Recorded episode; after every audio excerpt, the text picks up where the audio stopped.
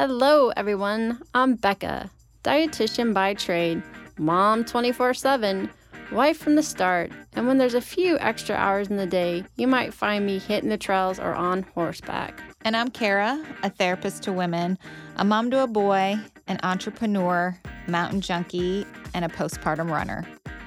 And this is Fit for a Queen, a podcast that's devoted to the female athlete wanting to balance the teeter totter of all the things we desire out of life as women performance, health, intellect, and taking time for self, even if we only get one minute out of the day.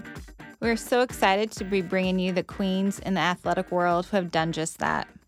Okay, ladies, take a seat at your thrones, grab your crowns, and welcome to Fit for a Queen. All right. Well, welcome back, Queens. So excited to share that we have Sumner Brooks on today. And she is a registered dietitian and eating disorder specialist who's been working as an outpatient counselor with clients on all levels of the disordered eating spectrum for over 10 years.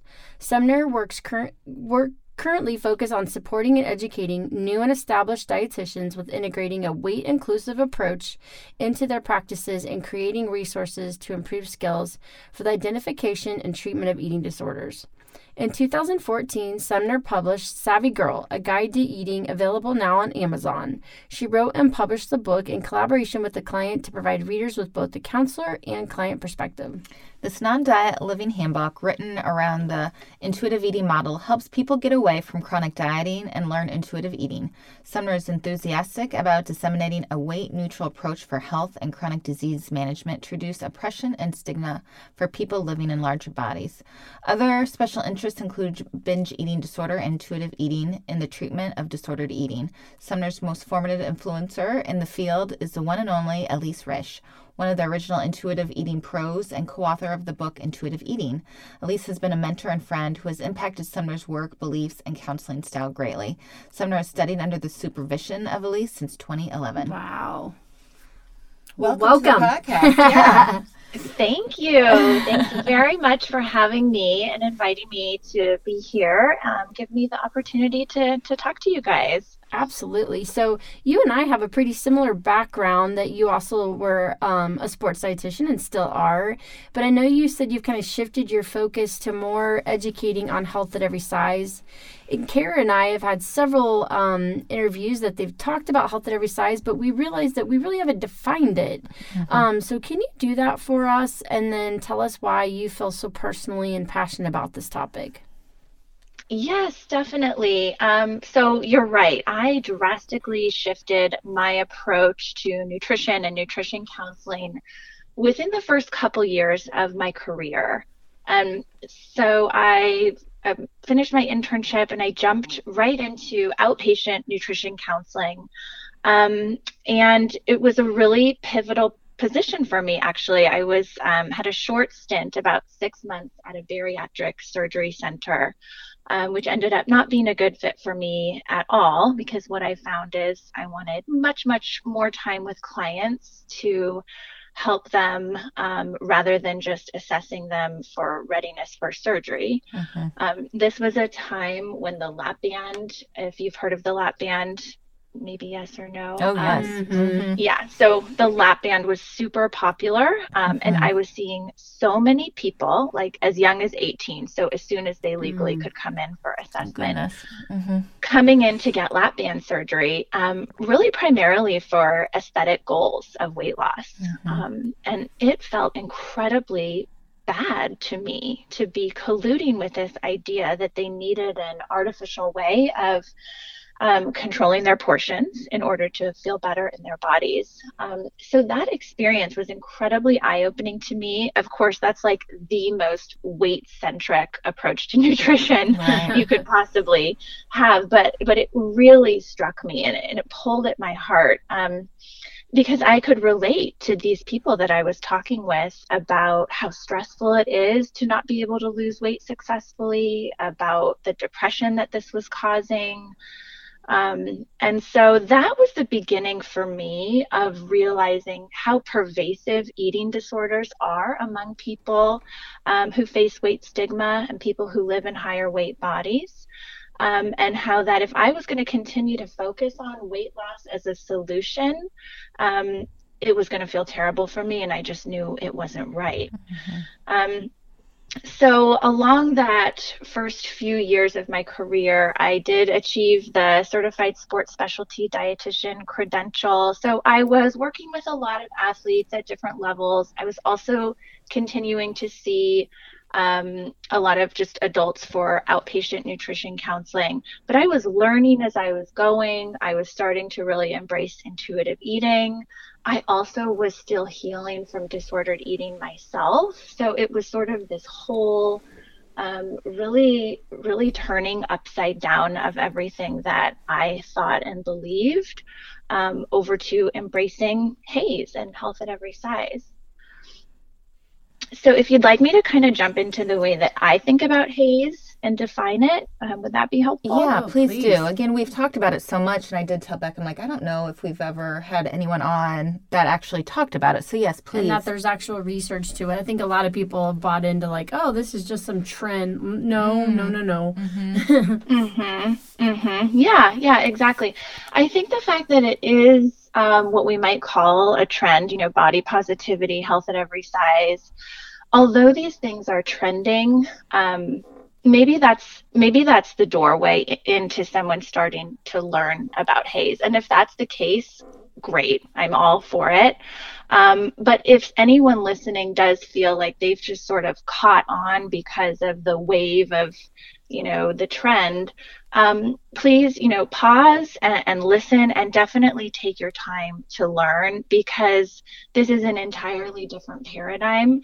And we have to remember that although body positivity feels like a trend, the experiences of people who have lived their lives in larger bodies is not a trend. Mm-hmm. Bodies are not a trend.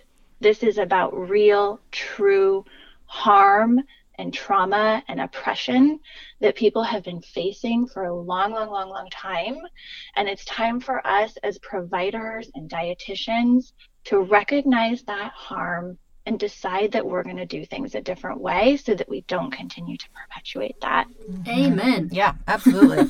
Sorry. yes. And, and so I like to say that because I want people to know the value of this and that this is not just about saying you're HAES or saying you're weight neutral. It's about the harm that's been done. So, HAES is a way of relating to health, to well being, and to everyday living that doesn't assume this dominant narrative that we have that thinner is better. Health at every size, it, it, acknowledges that health and wellness occur in people at all body sizes across the BMI spectrum. And it also emphasizes that bodies, regardless of weight, should ideally have equal access to health care that centers their well being, not their weight. So, a very common misconception of health at every size is healthy at every size, like a very generalized statement that you can be healthy at any size, which is true, but that's really not what health at every size is about. Health at every size is about um, delivering the same care to people of all body sizes. It's about saying that behaviors are more of what leads a person to health than their body size. Mm-hmm. People can be unhealthy at every size too. Mm-hmm. You know, have, mm-hmm. you know, diseases and conditions and and health problems at all sizes. But that's not something that many people are talking about, right? Because right. it's super glamorous to talk about that weight loss is the golden ticket answer to health. And we mm-hmm. just we have to stop and we have to say that is not true and we know that. Yeah. I love that behaviors is what gets the person to health, not the the weight loss or the, the pursuit of weight loss. Mm-hmm. Yes. Well, that yeah. yeah. Go ahead. Well, and even with that, is that health is not a guarantee. Mm-hmm. Um, no one's getting out of this world alive. um, and so also just acknowledging that, that disease or disability, discomfort, these are all parts of normal life too.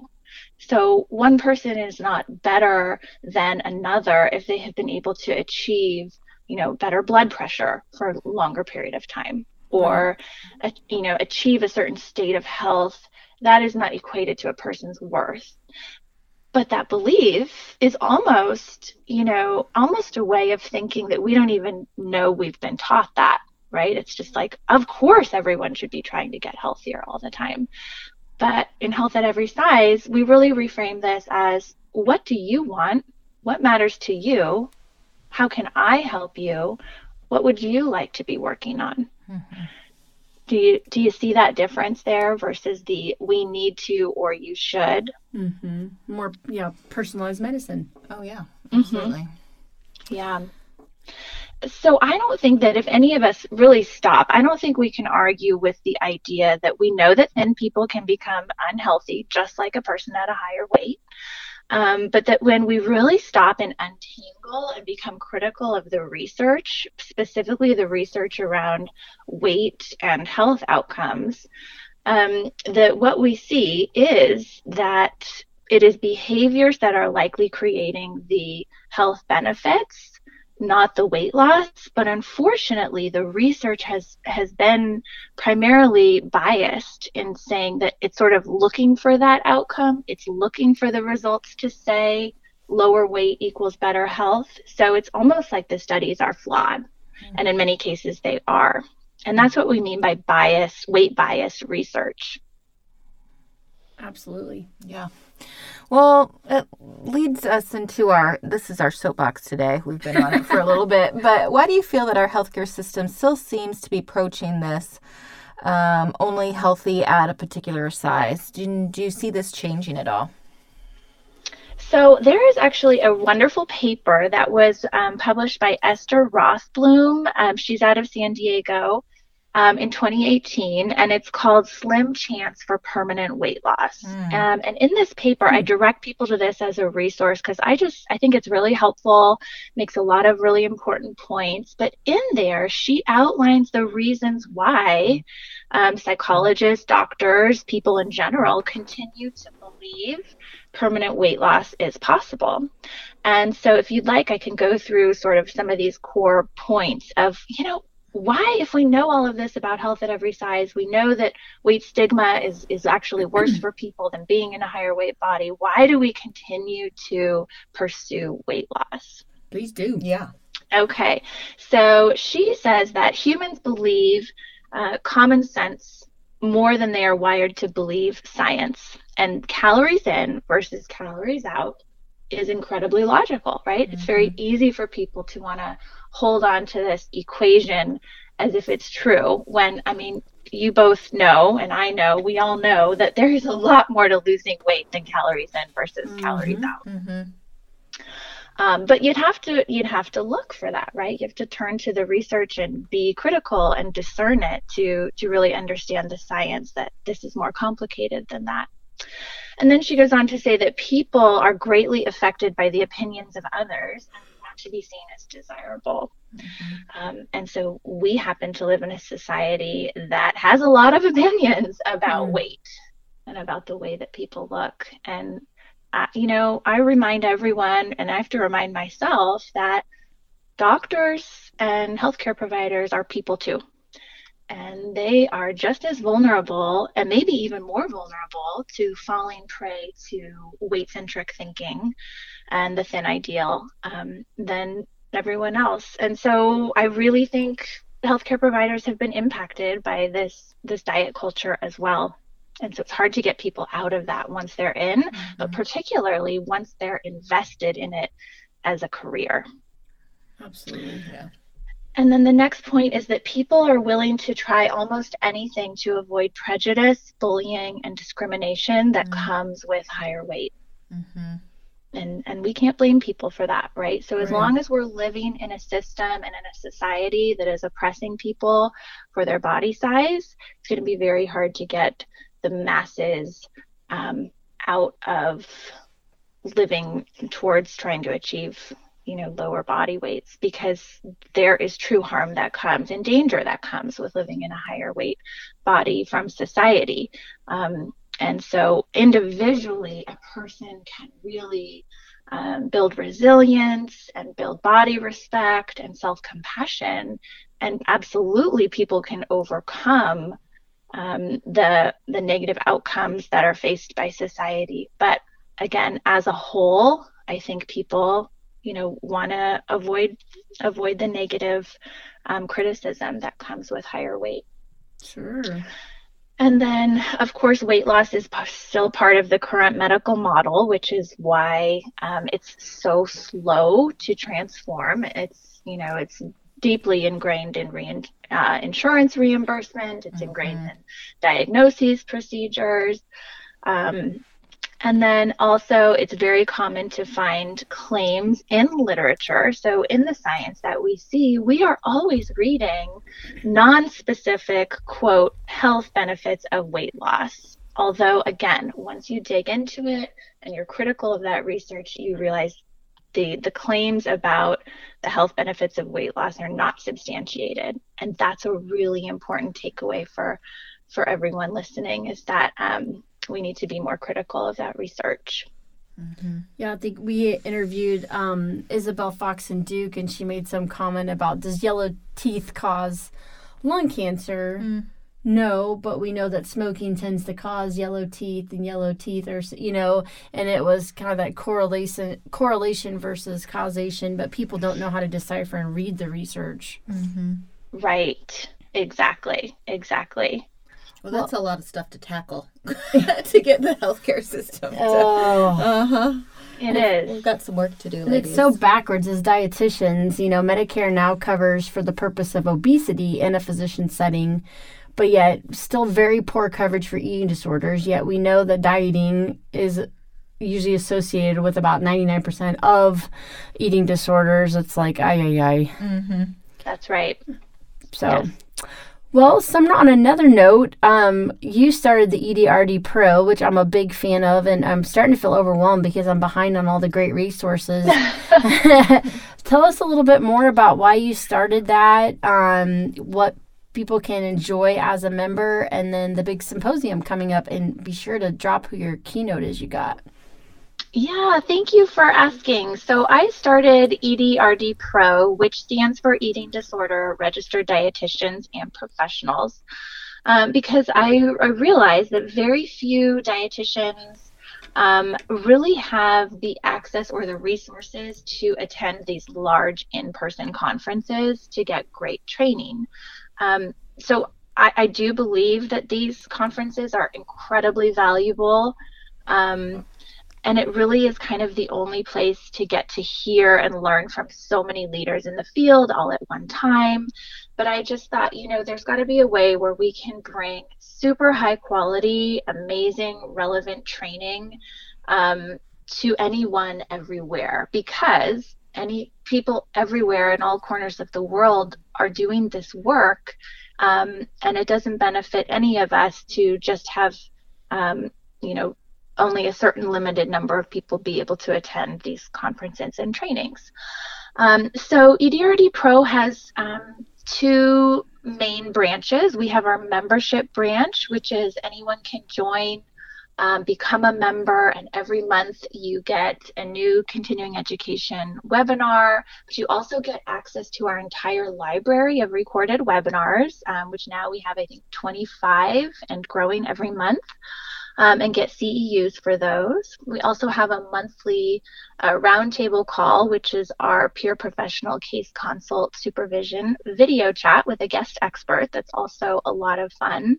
Um, and then we have other benefits like um, our members group discussion forum on Facebook. We have weekly emails and all kinds of stuff. Um, and then the other part of EDRD Pro is our annual symposium, which is our annual online conference if you sign up for this, you do not need to attend or watch anything at any certain time. You actually get access to play and watch the webinars whenever you're ready to sit down and watch them. Um, so, again, we've tried to do everything we can to make it really accessible and really easy for people to watch and learn from wherever they are.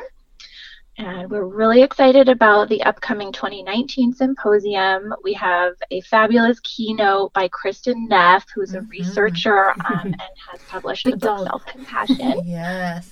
Yeah. Really, really excited to be offering people the chance to hear from her. Um, and in addition to her, we have 12 other seriously stellar webinars, um, one of which by you, Becca. Um, I beg which to get just it just floored me. I mean, I I learned so much from these, and then I get so excited to share them with everyone because it's like I'm I feel like I'm harboring all these like secrets and tricks of the trade, and then we finally get to release them. So so yeah, 13 trainings in all in this year's symposium. We'll hear from Sondra Kronberg, who of course is an, amazing mm-hmm, leader in the mm-hmm. field, and a really wonderful talk on food insecurity and eating disorders that I just learned so much from, from Kimmy Singh and Laura Watson. Um, a very um, relevant to our conversation today talk by Hilary Kinavey and Erin Harrop on atypical anorexia and treating higher weight patients um, and just just a ton. So I really am excited for everyone. I love the concept of you know just not having getting so much information in one place, and not having to do all the travel, and you can do yeah, it in your own like time. I said, I'm I like overloaded with my folder to listen. Not that I'm complaining, but I'm just like, oh, this looks so good. Oh, wait, I still got this to do. And mm-hmm. yeah, it's I know, I know, and that's why, again, of course, like not to add more pressure to anyone's plate, but it's all downloadable. You know, you can save them, you can watch them multiple times. Um, it's all kind of meant to make learning as simple and accessible as possible for people. Um, and so I think we're doing that, and we have just a wonderful group of professionals from all over the world. And it's been amazing the connection that we have in our group and um, getting to introduce all of these speakers um, sort of out into this very specific um, niche group of ED RDs is also really fun to watch. And I like, I wish we could have more of this format. Like, people will listen to a webinar and then they'll post questions. And it's so nice to see non judgmental comments made back or questions stated. So, like, as you're processing things, you need to be able to you know, clarify that. And we just had somebody we interviewed where she was talking about how she goes and reads a lot of the background of different cultures, different people from different countries, so she can understand where they're coming from. And I just mm. really appreciate that opportunity with the private groups and the emails and things mm. like that. We need more of that. Mm-hmm. Yes, yeah. I mean, and you bring up a great point that I try to really be sensitive to and aware of is, you know, the learning trajectory when it comes to non-diet approach and HAES and eating disorders. Um, we're all working from a different place in our learning. And um, EDRD Pro takes it really seriously to uh, have a community that is um, safe and, and supportive of that learning process and to stay non judgmental um, and in teaching mode primarily. Um, yeah. So we work really hard to um, create that kind of learning environment. Yeah, well, we'll uh, make sure we let the listeners know how they can kind of access the symposium too and get the word out there about that. Mm-hmm. Wonderful. Thank you. Yeah, everything is pretty, you can pretty much find everything about this on edrdpro.com. edrdpro.com. All right. Sumner, you have been doing a lot of stuff. You've been traveling and busy and conferences and this. So, how do you live out the fit philosophy? How do you um, balance performance, health, intellect, and taking time for self.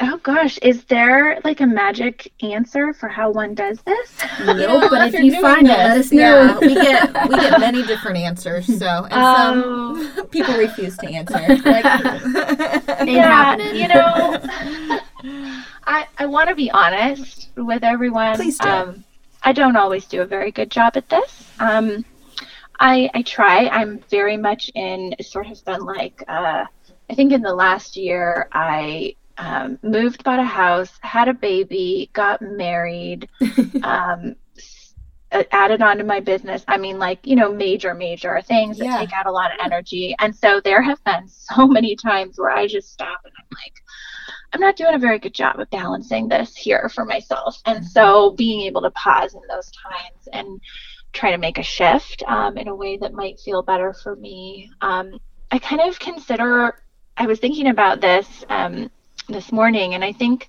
the way that I even think of performance as a as a word or as a verb now is so different than what it used to mean for me.